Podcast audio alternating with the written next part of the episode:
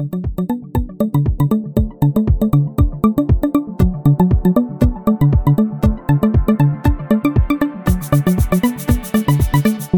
and welcome to another episode of Electrify This, a podcast focused on the movement to electrify everything as a key strategy to decarbonize and revitalize all sectors of our economy.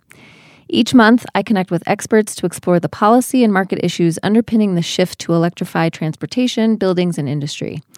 I'm your host, Sarah Baldwin, Director of Electrification Policy with Energy Innovation. Today's episode Accelerating Clean Electrified Transportation and a Clean Grid, part two in our three part series. On the last episode, we discussed the findings from the Landmark 2035 2.0 Transportation Electrification Report from the University of California, Berkeley, Energy Innovation, and GridLab. The analysis showed that achieving 100% EV sales supported by a 90% clean grid by the year 2035 would bring widespread benefits to consumers, the economy, and the climate all without compromising grid reliability or affordability. During the months of April and May, there's been a flurry of federal policy activity as well as some exciting announcements from the private sector, including the announcement of the Ford F 150 Lightning and GM's plans to build an all electric fleet by 2035 and phase out gas and diesel engines.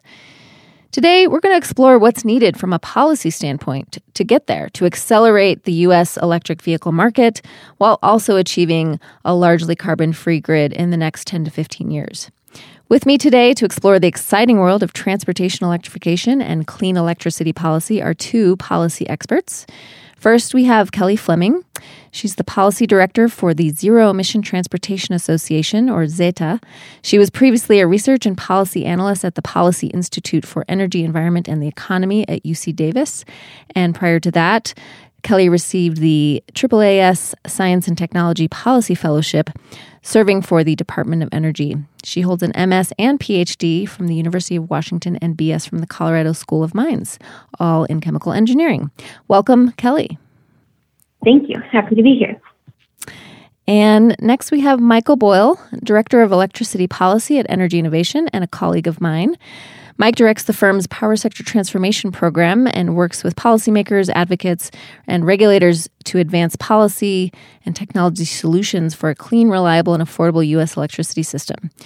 Mike has led and co authored a number of foundational reports, including most recently the Coal Cost Crossover 2.0, the 2035 2.0 Policy Report, of which I was a co author, and the 2030 Report, Powering America's Clean Economy among many others. Mike graduated cum laude from Arizona State University, Sandra Day O'Connor College of Law, where he focused on energy and international law. He also holds a BA from Vanderbilt University. Welcome to the show, Mike. Great to be here, Sarah. Well, I am thrilled to have both of you join me today, and I am excited to be able to fully nerd out on policy uh, and do a deeper dive into the follow on from last episode uh, really trying to better understand the federal and state policy dynamics that are playing out in real time, shaping so much of our transportation sector as well as our electricity sector. So, Kelly, I'm going to start with you. Uh, I'll have you first tell us a little bit more about Zeta and the work that you do there, and then have you talk a little bit about the key federal policies and regulatory actions that you guys are working on to accelerate uh, towards an all electric transportation future? Sure, thank you. Um, so, Zeta was founded uh, last year um, and went live right after the 2020 election. Um, we are a, a, nonprofit industry coalition. So, we have, um, I think, over 57 members at this point and growing. Um, and we represent the entire supply chain of an electric vehicle. So we have mining companies that mine the critical minerals for batteries. We have battery recycling companies. Uh, we have the charging equipment manufacturers, um, vehicle manufacturers, and utility companies, charging companies, anything related to electric vehicles. And even we have a few electric uh, boat companies now um, they can be members of, of the Zero Emission Transportation Association or ZETA. Um, we are advocating for 100% EV sales by the year 2030, which we realize is a bit ambitious.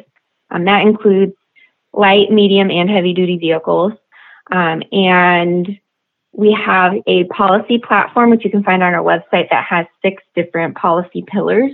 Um, so those are the key federal policies that we are looking at. So those those pillars are light duty EV consumer uh, incentives, medium and heavy duty electrification, uh, national charging initiative, uh, domestic manufacturing, performance and emission standards, and federal leadership. Those are the six. And within those, we have about 36 policies we've listed that we are actively advocating for, and some of those are congressional um, legislation, and some of those can be done by executive order.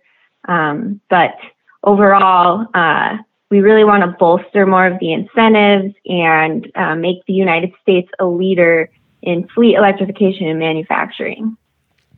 That's great. And are you guys primarily focused at the federal level, or do you also work in state forums as well? Right now, we are just federal. We might eventually expand to the state level, uh, but but we're a pretty small team at the moment. Um, so we are completely focused at the federal level. Uh, we do have some stakeholder um, allies, I guess you could call them, or organizations working more on the state level, and we have conversations with them, but we're not actively advocating at the state level. Great. Well, there's certainly enough to keep you all busy uh, at the federal level right now. Uh, let's dig into that a little bit. Of the pillars you mentioned and the 30 some odd policy and regulatory and executive order actions, which do you guys see as most feasible in the near term, given dynamics in Washington, D.C., and given some of the um, challenges historically in transitioning the transportation sector to clean and electric?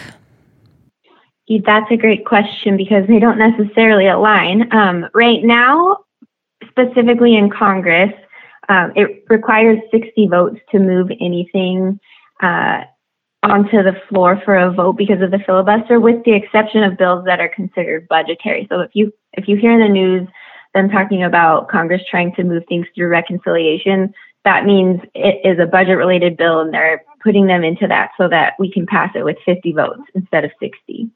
Um, so with that in mind, the bills that are currently uh, being formulated and evolving that could probably pass at least somewhat through through that reconciliation.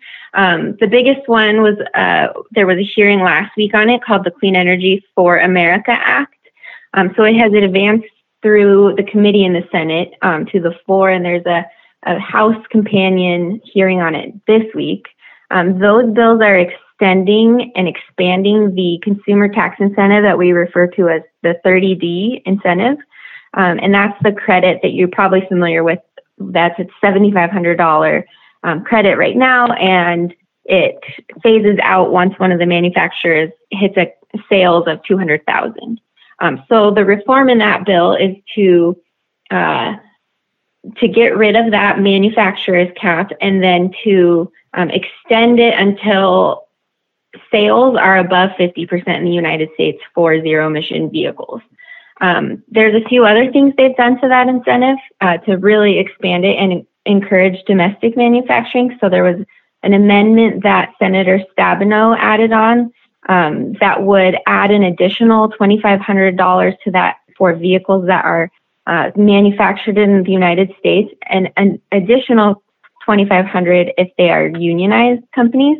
So that would bring the maximum total up to $12,500 at the federal level. And that's in addition to any state incentives that you get. Um, that would go until 2025 and then come back down to the 7,500 baseline, and all vehicles would have to be made in the United States to get that credit after 2025. Um, there's another part of that 30D that they added on for commercial vehicles in the medium and heavy duty space, which is great. That would be a 30% um, investment tax credit that would cover the upfront cost or the difference between the um, comparable gas powered vehicle to the EV, so whichever of those is less. Um, in addition, they wanted to combat some of the um, concerns that these incentives are mostly going to high income people by putting in an $80,000 sales price cap in order to receive these um, incentives. And that's in line with research that has shown that consumers of the highest income who are buying luxury vehicles like the Tesla Model X are not very sensitive to the incentive. They're not buying these cars because there's a $7,500 incentive on it. So um, those are those are the big ones that we're currently focused on because they're going through Congress, and I think they have a good chance of passing reconciliation. Um, there are a few other incentives for charging infrastructure. I won't get too into the weeds on those, but um, happy to talk more if you're interested. Well, it just so happens I am interested. Actually, if you can, yeah, talk a little bit about the infrastructure piece. Obviously, this was a central focal point of the American Jobs Plan President Biden uh, put forward not long ago, and there was a heavy emphasis on all manner of infrastructure, including uh, EV charging. And so, maybe you can talk a little bit about what different legislative pathways exist or and or seem promising to encourage uh, the build out of charging infrastructure which we've known for a while is is one of the biggest barriers to widespread electrification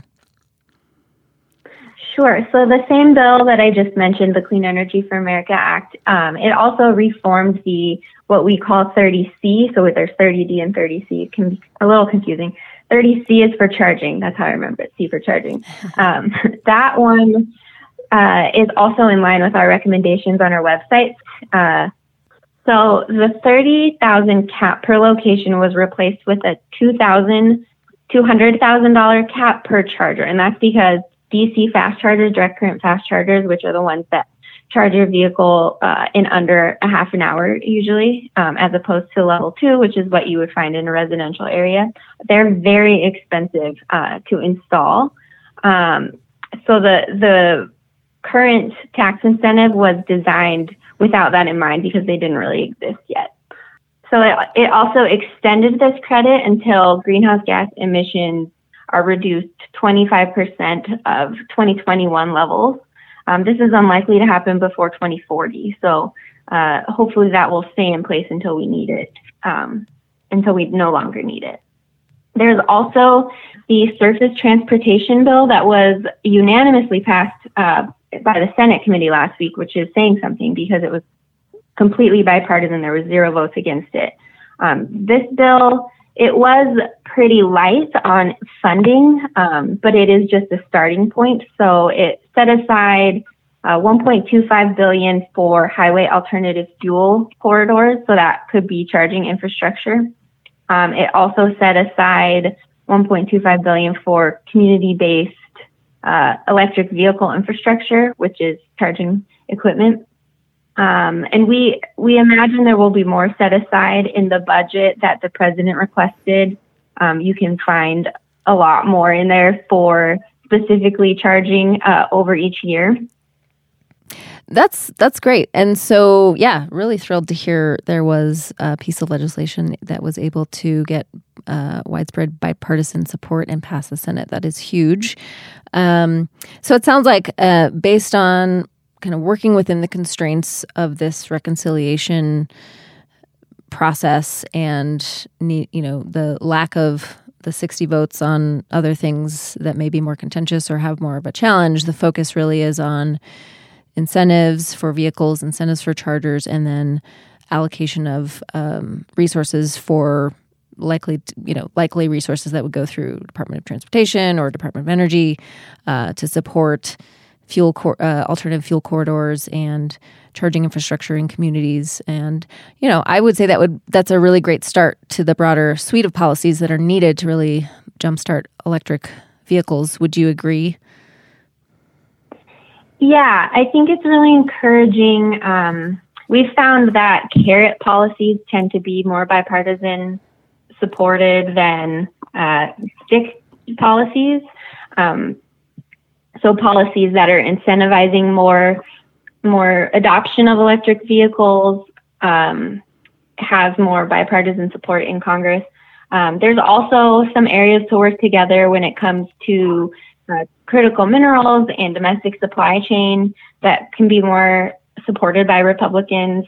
Um, the unfortunate news is that because Biden has made this somewhat of his um, main issue in in a lot of the American Jobs Plan that Republicans have kind of decided that they can't can't support it because it's something that um, would give the Biden administration a victory. So we're kind of working to uh, highlight why this will help to create domestic jobs, create good paying union jobs, and um, really position the United States to be a global competitor rather than um, sitting on the sidelines basically while countries like China and countries in Europe are passing us by and manufacturing these vehicles that will be adopted whether or not we're the ones making them. Mm-hmm. Yeah, really important, and uh, glad you guys are up there sharing that message. And um, I want to transition to to Mike because the other big part of this transportation electrification push is, of course, the hope and assumption that the grid powering a more electric fleet and vehicles is going to be cleaner than it is today, and it's imperative that it is in order to meet climate goals and reduce other pollutants. You've been working a lot on a clean energy standard, and this was also a central feature of President Biden's American Jobs Plan and his uh, climate plans. So, I'm going to have you tell us a little bit more about what a clean energy standard is and why it matters to this transportation electrification discussion we're having. Sure. So, uh, a clean electricity standard, um, I would say, has four sort of defining characteristics. The first one is that it creates a binding obligation on electric utilities, um, the electricity companies that sell electricity, to provide some share of their electricity sales um, as clean. Um, and that usually is a percentage of, of the total, uh, and there tend to be interim targets that sort of ramp up uh, to get to the final target that's part of the legislation. Um, the second thing is that Clean Energy Standard or Electricity Standard defines what te- technologies qualify as clean or renewable. Uh, some of them are, or the most common form of these are renewable portfolio standards, uh, which are state level policies that exist in some capacity in about 30 states in the US. Um, but the definition has been broadened to clean uh, so that we can set standards um, that are technology neutral uh, and define qualifying uh, resources as zero carbon typically um, taking into account that you know we know we can add a lot of renewable energy to the grid without um, creating reliability issues but we also know that just using wind, solar, and batteries is unlikely to sort of provide a, a reliable, dependable grid. Um, once you start approaching, say, 100%, you need a complementary suite of technologies, and there's a lot of good reasons to keep, say, existing hydro, existing nuclear around for that. Um, also, uh, the third one uh, is that clean electricity standards they they generate clean electricity certificates. Um, or CECs, um, which are generally tradable um, between utilities, so that one utility that may have really uh, short list of options to get cost-effective clean energy might be able to buy them from somewhere else, and that creates a kind of economic efficiency in compliance. Uh, and then finally, there's an enforcement mechanism called alternative compliance payments, which is essentially a penalty for utilities that fall short. So if you miss the standard, uh, there's typically some specified dollars per megawatt hour that the utilities have to pay, kind of like a tax, um, and often that goes toward um, future procurement of clean energy or a customer refund or, or some some other program uh, that's complementary to the, C, uh, the CES. So that's what a, CES is, um, and as you say, it's a central part of President Biden's American Jobs Plan he campaigned on 100% clean electricity by 2035, and as far as I can tell, that's still the position of the Biden administration. Um, that that's ultimately the policy that they're promoting and want to pursue. Uh, and I will note, I think the House passed a bill a couple months ago that attempts to enshrine that goal in legislation. Although, as Kelly uh, said about you know policy on the transportation side, um, getting 60 votes in the Senate for uh, a stringent federal clean electricity standard is also difficult. Uh, and so there's a lot of conversation right now about can we do something that's budget based or reconciliation based um, to try to thread the political needle and take advantage of the slim majority that Democrats have in the in Congress. Great, that's really helpful, and I'm I'm sure there are a lot more details around how, if there were to be a federal clean electricity standard, how that would be implemented at the state and utility level because obviously states have jurisdiction over their utilities and utilities uh, have jurisdiction over their service territories. So, uh, you know, presumably there would be a kind of a trickle down protocol. Uh, have have details along those lines been fleshed out at this point, or are we still just working primarily to get the thing uh, passed, and then the details will be worked out through some sort of rulemaking or regulatory mechanism? Yeah, I, I haven't seen a proposal where those details are fleshed out per se. Um, you know, ultimately, the implementation of a federal standard would fall to state public utility commissions in, in some regard. You know, whether it's approving utility procurements of, of clean electricity um, or whatever plan they have for compliance. Um, you know, it's it's still uh, kind of an open question. Uh, does this program, if implemented, does it flow through the Department of Energy? You know, there is probably a parallel track where enforcement of it could go through the Federal Energy Regulatory Commission. There are pros and cons, kind of of, of each approach. Um, one of the other questions uh, is, you know, what do you do when a utility already has, say, 80% clean energy because they've got a ton of nuclear and hydro, versus another utility that might have 2% clean energy because they are really heavily invested in coal and natural gas. Um, you know, there are different ways of, of designing and structuring a clean energy standard. Um, I think the job of the federal government is going to be to sort of set the framework, set the standard, but to the degree possible, you know, leave it to, to states and utility regulators to implement that uh, standard at least cost. Absolutely. And that would be the most prudent approach as well. Um, Energy Innovation recently released an analysis in partnership with GridLab and UC Berkeley that examined the impacts of achieving an 80% clean electricity standard by 2030 uh, with an eye to the nearer term deadline or timeline versus the longer term 100% goal. What were some of the key findings from that analysis? Sure thing. Um, so it's worth noting kind of why we decided to analyze 80% clean by 2030.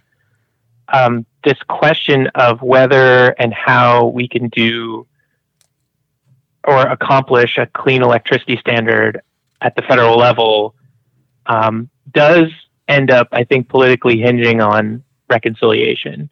And the reconciliation window um, is 10 years. So any any uh, budget reconciliation measure uh, sort of is limited to having a 10 year impact on the budget. And so um, what we can accomplish by 2030 as an interim goal becomes really crucial for getting on track to achieving President Biden's goal of 100% clean electricity by 2035. So that's kind of how you can think about the relevance of this interim target. Um, we also know there's there's a lot of there's kind of a live discussion in policy circles and academia about you know what what is the suite of technologies that gets us to 100% clean electricity system? And and there is a sort of uncertainty space around um, the technologies we'll need to develop or whether they're available and at what cost to get from say 80 to 90% clean where the solution space is fairly clear with existing technologies to that 100% space. So we also, when we do these studies, we have picked targets that we think are achievable with existing technologies and kind of leaving some of that um, uncertain solution space, you know, for a different discussion so that we can get down to brass tacks about what we can do today and what's it going to cost and what's it going to take without a, extraordinary assumptions about future technology development, you know, that sort of stand on maybe a little bit more tenuous ground. So mm-hmm. um, that's one way to think about where the study sits. So um, the first finding of the study was that you know even as clean electricity resources, wind, solar, batteries, have fallen really dramatically in cost over the last 10 years, like solar by 90%, batteries by a similar amount, uh, and wind by about 70%. We still need a clean electricity standard to lock in um, the carbon emissions reductions that are now possible at a low cost from these resources because without that policy, we're going to see continued burning of coal, continued expansion of natural gas use in the United States. Um, so strong policy is required to create an 80% clean grid by 2030. Um, the second finding is that the grid is dependable without any of the existing coal plants. So you can retire all existing coal and also not build any new natural gas plants um, and still operate the grid uh, dependably. So meeting so meeting demand with adequate supply in every hour of every year for seven years. Um, and that's even with significant electricity demand from transportation electrification. So achieving actually um, Zeta's goal of 100% electric vehicle sales by 2030 and 100% medium and heavy duty vehicles being electric by 2035, um, which I think you discussed on the last episode of this podcast. Mm-hmm. Um, the, the next finding is that electricity costs do not increase from today's costs. Um, and if you take into account the public health and climate benefits, the costs are actually 31% lower in 2030 than business as usual. Um, and that's $1.7 trillion in avoided health and environmental damages, including 93,000 premature deaths through 2050. Um, I've gone on for a long time. The kind of last big finding is that the grid uh, that policy, the 80% CES, would drive significant investment in all U.S. regions. So it would drive about 1.5 trillion dollars in new clean energy capital investments and another 100 billion in transmission investments, and those are widely spread across the country. Um, and in our report, we have an interactive or uh, a map of kind of where those investments occur, and you can see it's happening in just about every state. That's great. Well, I definitely would encourage listeners to uh, take a gander at that report. It will be linked with the show notes and, um, you know, share that information with your congressman or woman and senator to uh, let them know that this is a, a ripe opportunity for the United States to clean up our grid, but also stimulate a lot of um, benefits for public health and the economy and the climate. Um, thank you, Mike. That's a really helpful summary. Kelly, I want to shift back to you to dig in a little bit more on the the role that some of these federal agencies that touch transportation play in enabling the transition to electric vehicles. I know you guys are really focused on legislation and the federal policy play, but of course, as you mentioned at the outset of the show, uh, through executive order, of course, Biden uh, President Biden is directing his uh, head of agencies to uh, the various secretaries to go full speed ahead on a number of fronts. Uh, can you talk a little bit about the role that EPA will play and or is playing in this transition to EVs and if you can also touch on the uh, Department of Transportation and the Department of Energy, the three big ones. Sure. Um, and I'll state up front, I'm much more familiar with Department of Energy because I used to work there. um, but uh, so to start with EPA, um, they do more of the regulations and air quality management. Um, however, I think that all three of these organizations, and I'm sure they are doing this under the Biden administration, uh, need to be working together to coordinate their plans and utilize each other's different roles uh, to basically expand into a greater scope of how to electrify transportation. So EPA can utilize uh, proposed rulemaking, regulations, air quality assessments, uh, that kind of thing, which is more of the stick model. Um, in DOE, the Department of Energy, their biggest strength is the research that they do and the national lab system. So uh, even in the last administration, they've laid the groundwork for causing these battery prices to fall dramatically um, and they've also already modeled out where and how and what type of EV infrastructure we need depending on use case and scenario. So utilizing those findings, um, giving that information to cities and states, um, as well as sharing it with the Department of Transportation, where they're giving grants to cities and states to build out these infrastructures. I think is where uh, the, that synergy would be, really benefit for the electrification. Um, they've also done studies on grid impacts and uh, how to make the, the most use of electric vehicle charging infrastructure. So how to um, you know utilize vehicle to grid uh, capabilities to really help bolster um, our grid resiliency. And they're continuing to do research on that. So funding those departments, um, which is one of the things that is in the newly released budget. Uh, it proposes increased funding to all of those programs, especially at the Department of Energy. I think it's a 50% increase for uh, sustainable transportation offices. Um, and then uh, utilizing that grant money for building out charging infrastructure as well as incentive programs. Um, they also in the in the proposed budget uh, set aside money for medium and heavy duty vehicle incentives um, as well as uh, fast charging for highway corridors.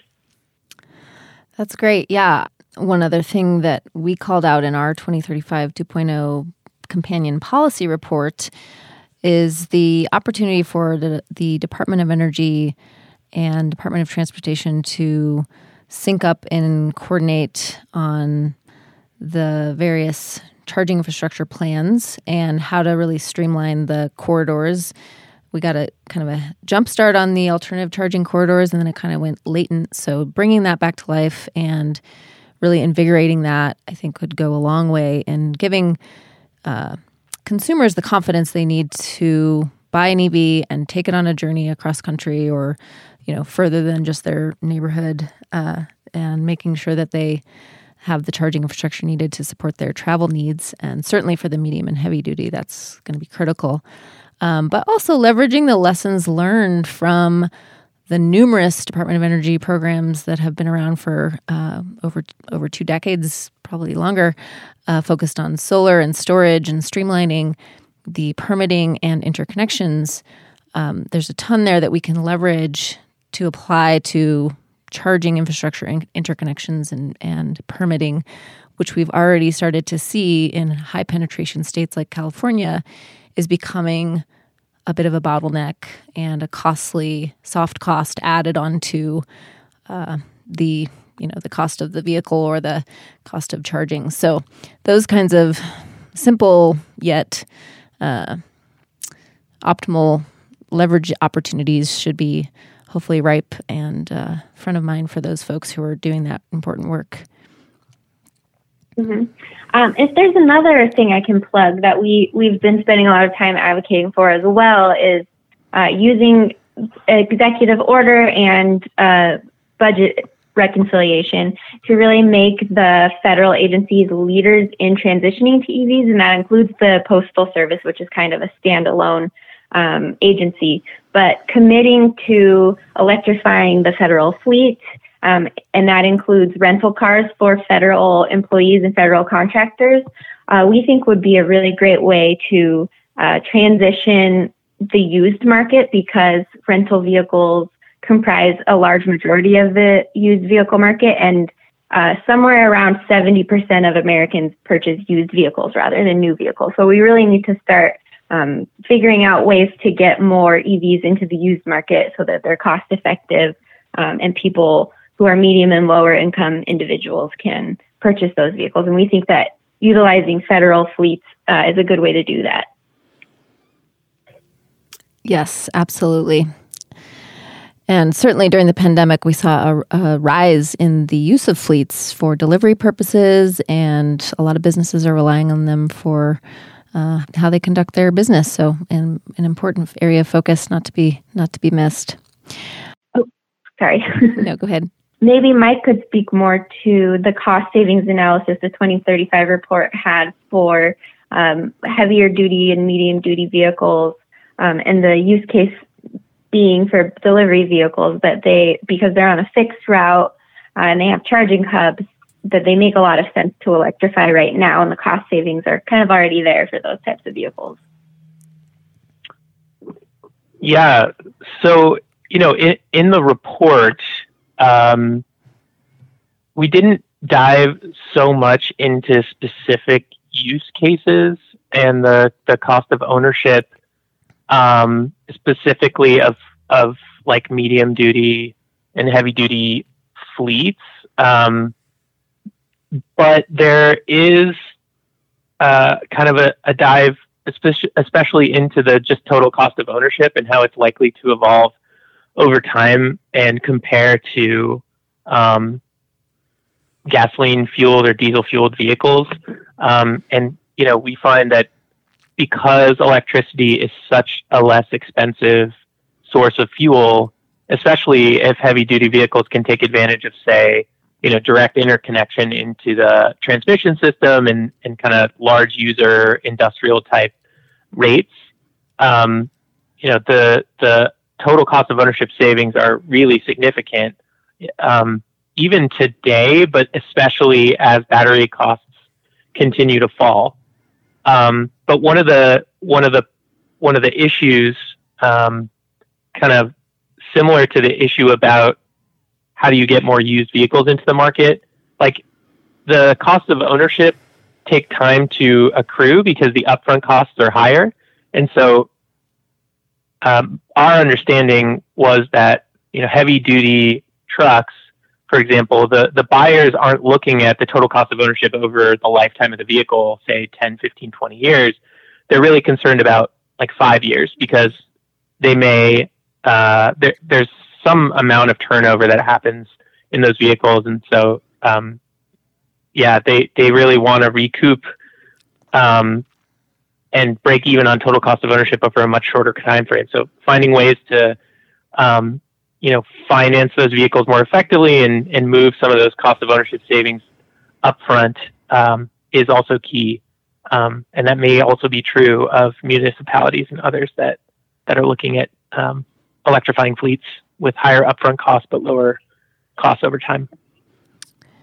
Absolutely. And some of these uh, big automakers and their announcements, uh, the Ford F 150 Lightning, which I'm really excited about, and uh, GM's announcement that they're going to go all electric by 2035 and phase out gas and diesel, should also have a stimulating effect on uh, cost declines and improving overall affordability um, but also, as you mentioned, Kelly, the, the importance of used EV incentives and capping incentives for more expensive vehicles really makes sense at this juncture.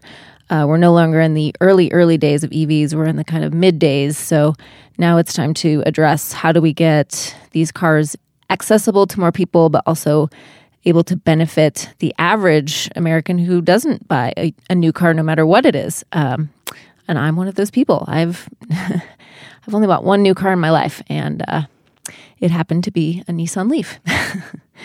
um, and I want to pivot maybe to that question. So there are a lot of these transportation policy discussions that center on the importance of equity, uh, both from a standpoint of access, but also ensuring that frontline communities who are overly burdened by transportation pollution and heavy heavy duty vehicles traveling through and around their uh, neighborhoods and causing all sorts of uh, public health challenges and uh, premature deaths and so on.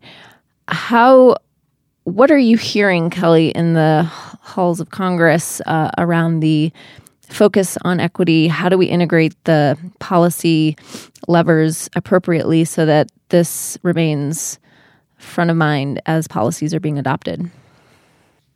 That's a great question. Um, and frankly, I, I, wish I was hearing more in the halls of Congress, but um, I mean, I have some some thoughts on this. Um, first of all, I think when we're talking about how to make sure EVs are accessible to frontline communities and disadvantaged communities, we need to make sure we're engaging those communities rather than prescribing them a solution. So ask the people who are living in these areas um, how they could better be served by electric vehicles, whether that's their own personal vehicles or public transit or ride sharing or micro shuttles or whatever it might be. Um, but in terms of uh, equity and accessibility, uh, I think the the most short term thing we can do that would have the biggest impact on air quality emissions that are disproportionately harming uh, lower income and disadvantaged communities are uh, medium and heavy duty trucks. Um, and there was that science report that came out a, a few months ago showing that uh, communities of color are disproportionately burdened specifically by emissions um, that are from diesel trucks. So that's particle particle matter, um, sorry, particulate matter, and uh, NOx, which have been shown to increase mortality.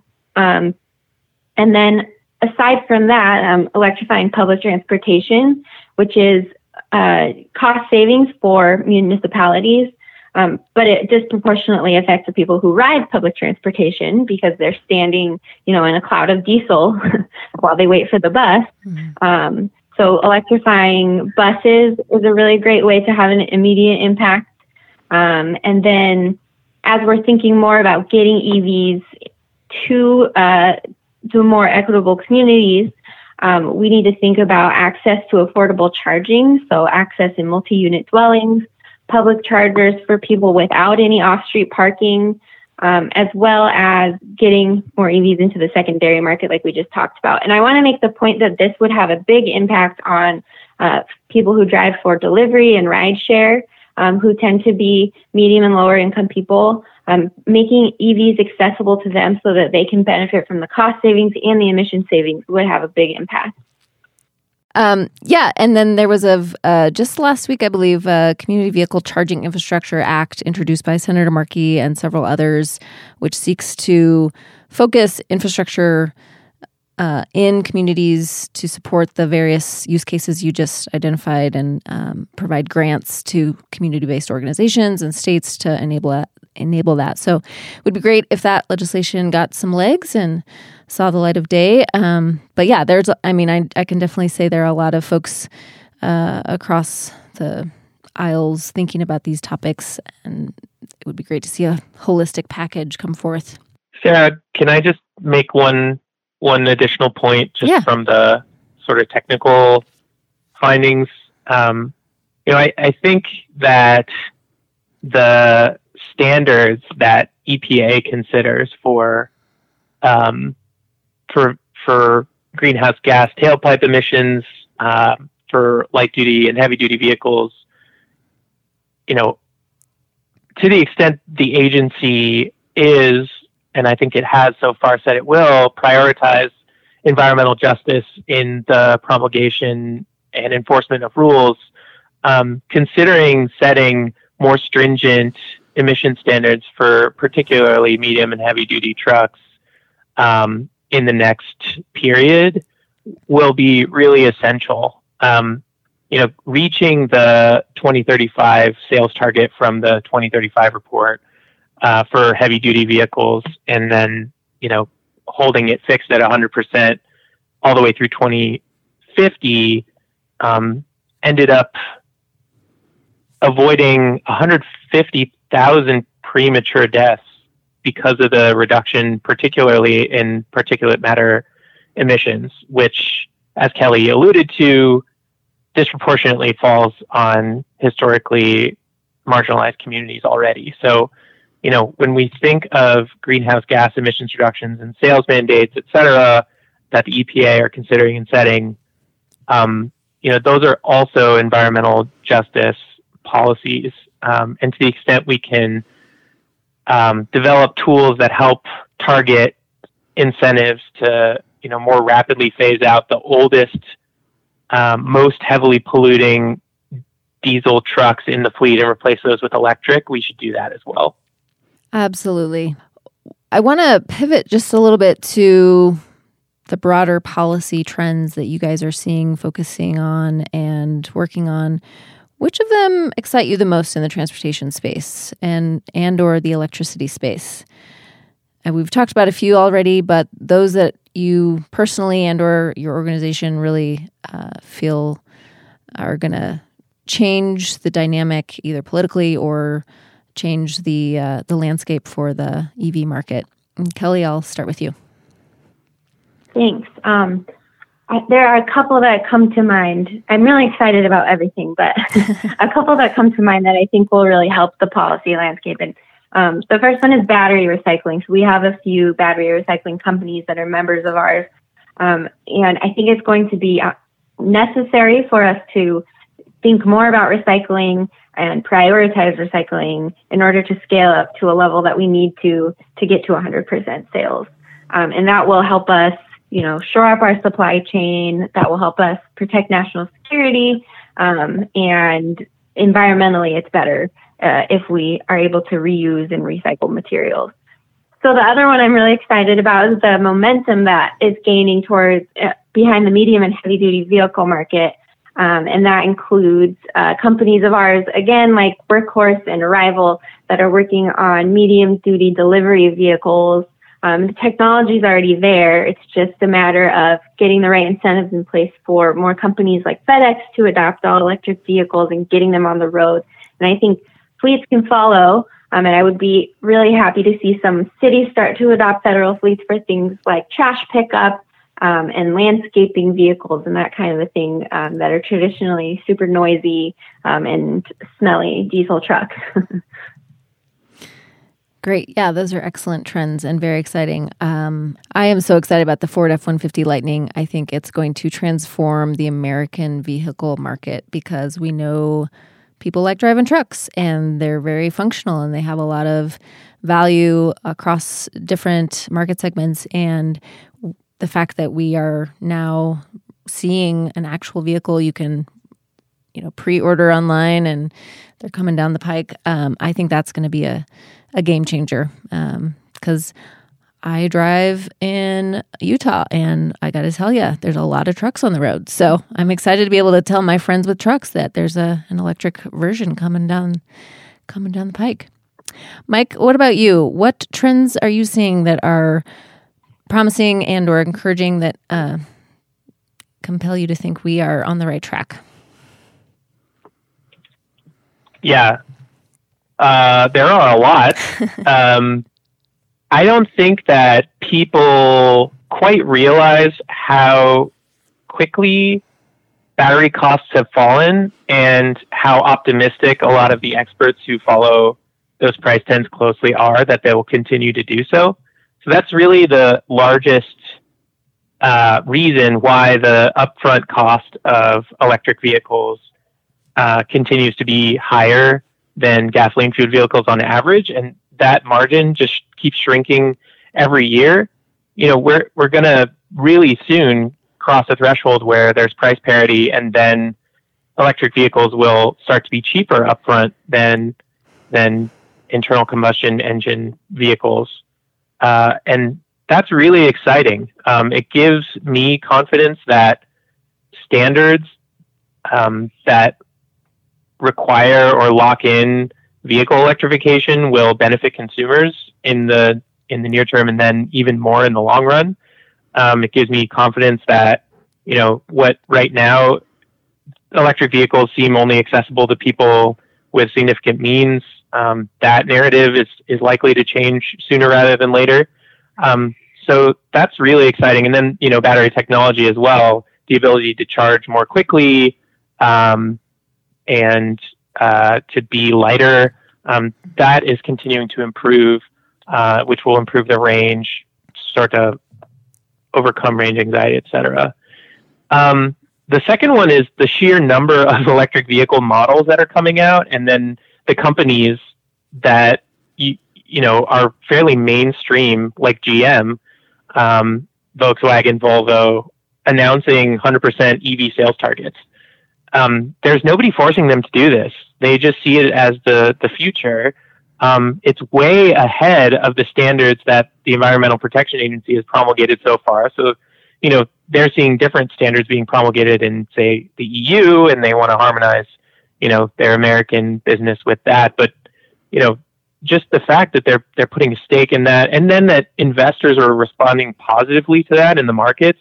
You know, GM stock I think went up quite a bit after they announced this. And um, I mean, we all have seen sort of what's happening with the Tesla uh, stock as well. So um, that's really exciting too. It, it, feels like, you know, we're having this debate in the policy circle, you know, how fast can we go? And meanwhile, the private market is kind of giving us a signal that they can go as fast as we want them to.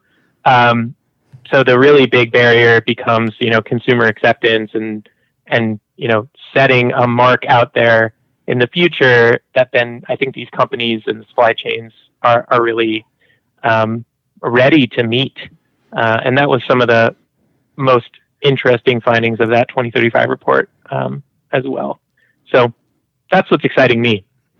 That's great.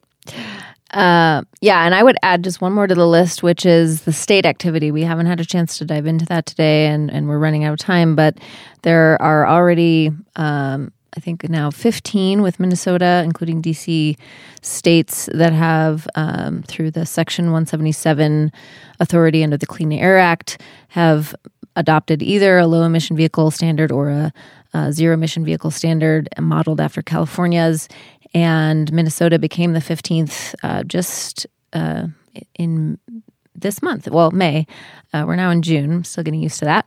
Um, and you know, there's still a process underway there to to formalize that. But the administrative law judge ruled that the Minnesota Pollution Con- Pollution Control Agency's rulemaking process was sound, and the Clean Cars Minnesota standard uh, comply with state law and and can reduce greenhouse gases and air pollution. So we're seeing more states, rather than wait for federal action and uh, wait for legislation, moving full speed ahead on incentives and infrastructure and standards. And that is another factor that's really pulling and pushing the automakers as well as consumers. So there's a really uh, nice synergy that's happening.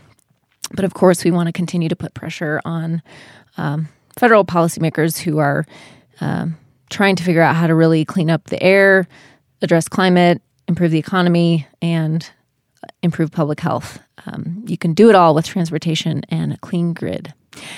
Uh, we are winding down our time today, and this has been a really great conversation. I really appreciate you both, and you bring a tremendous amount of expertise and uh, insight to these complex topics. I'll ask you both for your final thought uh, for the listeners. If you had one policy call to action, what would it be? We'll start with you, Mike. My one big message to policymakers is to instill confidence in setting an ambitious federal clean electricity standard. You know, it's something that's going to require a tremendous national effort and really huge amount of infrastructure investment, but the upside is tremendous and the cost of inaction is is unacceptable. Um, you know, there's there are other studies, not just ours, that really support that this is a, a good way to go.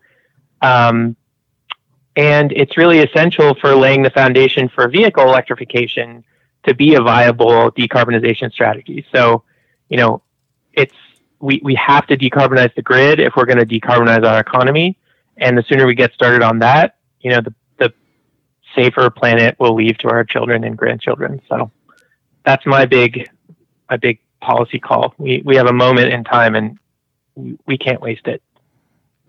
Very compelling. Thanks, Mike. How about you, Kelly? Thanks. Um, I would I would hone in on the message that the whole world is moving towards electric vehicles, whether or not the United States decides to follow. Um, they will be manufactured and they will be sold. So if we take action now to embrace the build out of the infrastructure that we need and to bolster our domestic manufacturing capabilities, um, the United States can emerge as a leader in this new technology uh, and show the world that electric vehicles are fun to drive, they they can be convenient, and they really improve everybody's quality of life. Great. Well, you heard it here first, everyone. You've got your marching orders, so go forth and uh, let's let's get it done. Um, thank you so much, Kelly. Thank you, Mike. Thank you so much. Really appreciate you both being with me here today. Thanks so much for it having me. my pleasure. And uh, folks, join us next time for the last part in the Transportation Electrification series, where we will continue to explore the regulatory, policy, and societal aspects of this transition to clean electric vehicles and a clean grid. Electrify This is an Energy Innovation original podcast. Energy Innovation is a nonpartisan climate policy firm. Our mission is to accelerate clean energy by promoting the most effective energy policies. We provide research and analysis for decision makers to accelerate the transition to a low carbon future. You can find out more about energy innovation and the podcast at energyinnovation.org forward slash electrify this. Please continue to subscribe, follow, share, and give us a review and tag us on social, hashtag electrify this. As always, I'd like to give a shout out to our sound engineer, Rowan Stigner, and the Audio Inn in Salt Lake City. And uh, thank you again for listening and continuing to support this podcast. Uh, last I heard, we have over 6,000 downloads to date. So we are on a roll, and it's all because of you. So thanks so much. I'm your host, Sarah Baldwin, and you're plugged in to Electrify This. Thank you.